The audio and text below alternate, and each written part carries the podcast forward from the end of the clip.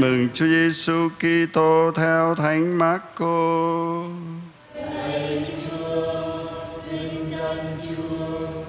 Khi ấy Chúa Giêsu từ địa hạt Tiro qua Sidon đến gần biển Galilea giữa miền thập tỉnh.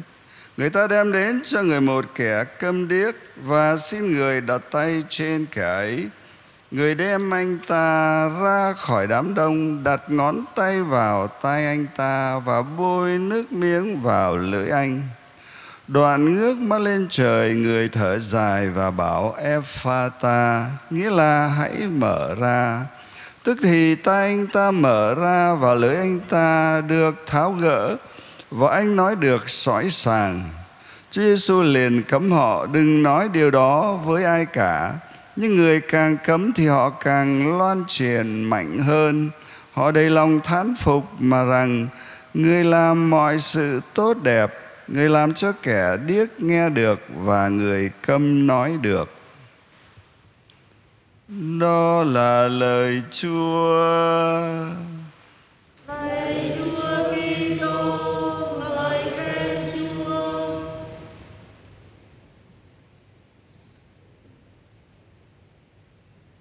Kính thưa quý ông bà và anh chị em, chúng ta vừa nghe Thánh Marco kể lại việc Chúa Giêsu chữa một người câm điếc về mặt thể xác. Chắc chắn là người này cảm thấy hết sức là hạnh phúc, đó là một cái phép lạ kỳ diệu. Không nghe được, không nói được là một điều rất đau khổ. Nhưng mà câm điếc về mặt thể xác nó không đau khổ, nó không nguy hại bằng câm điếc về mặt linh hồn. Khi tội lỗi làm cho người ta, điếc không nghe được tiếng chúa hướng dẫn mình, thì làm sao mình đạt được cái hạnh phúc đời đời thiếu sự hướng dẫn của chúa? Mình sẽ đi vào con đường đau khổ, muôn kiếp, khủng khiếp hơn nhiều và rồi điếc về mặt linh hồn, về mặt tinh thần người ta không nghe được cái nỗi niềm của những người sống chung quanh mình, vợ mình, con mình, chồng mình, bạn bè mình nói. Mình điếc, mình không nghe được nỗi lòng của người ta. Điều đó sẽ gây ra những cái tan nát ờ, trong cõi lòng của nhau. Rồi câm về mặt tinh thần, về mặt linh hồn cũng vậy. Không có nói được cái tiếng yêu thương với đấng đã cho mình tất cả mọi sự.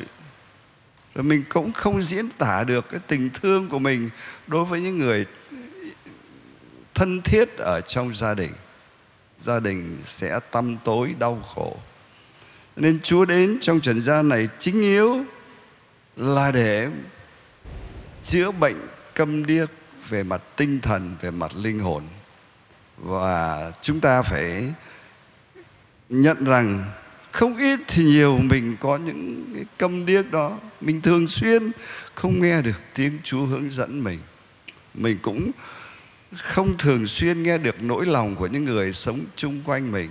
Và mình cũng không biết cách diễn tả tình yêu thương của mình đối với chúa, đối với mọi người chung quanh. Mình góp phần để làm cho cái thế giới này nó tăm tối thêm.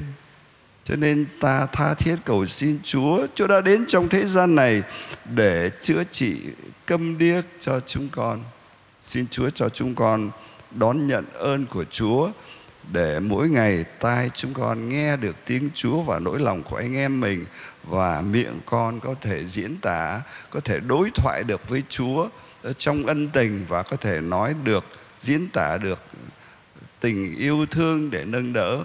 Mọi người sống chung quanh chúng con và tất cả chúng con bằng lời nói, bằng ờ, lỗ tai nghe được tiếng lòng của chúng con. Chúng con giúp nhau trên con đường thánh thiện giống như là hai anh em ờ, Benedicto và Thánh Scholastica. Mà hôm nay chúng con mừng kính.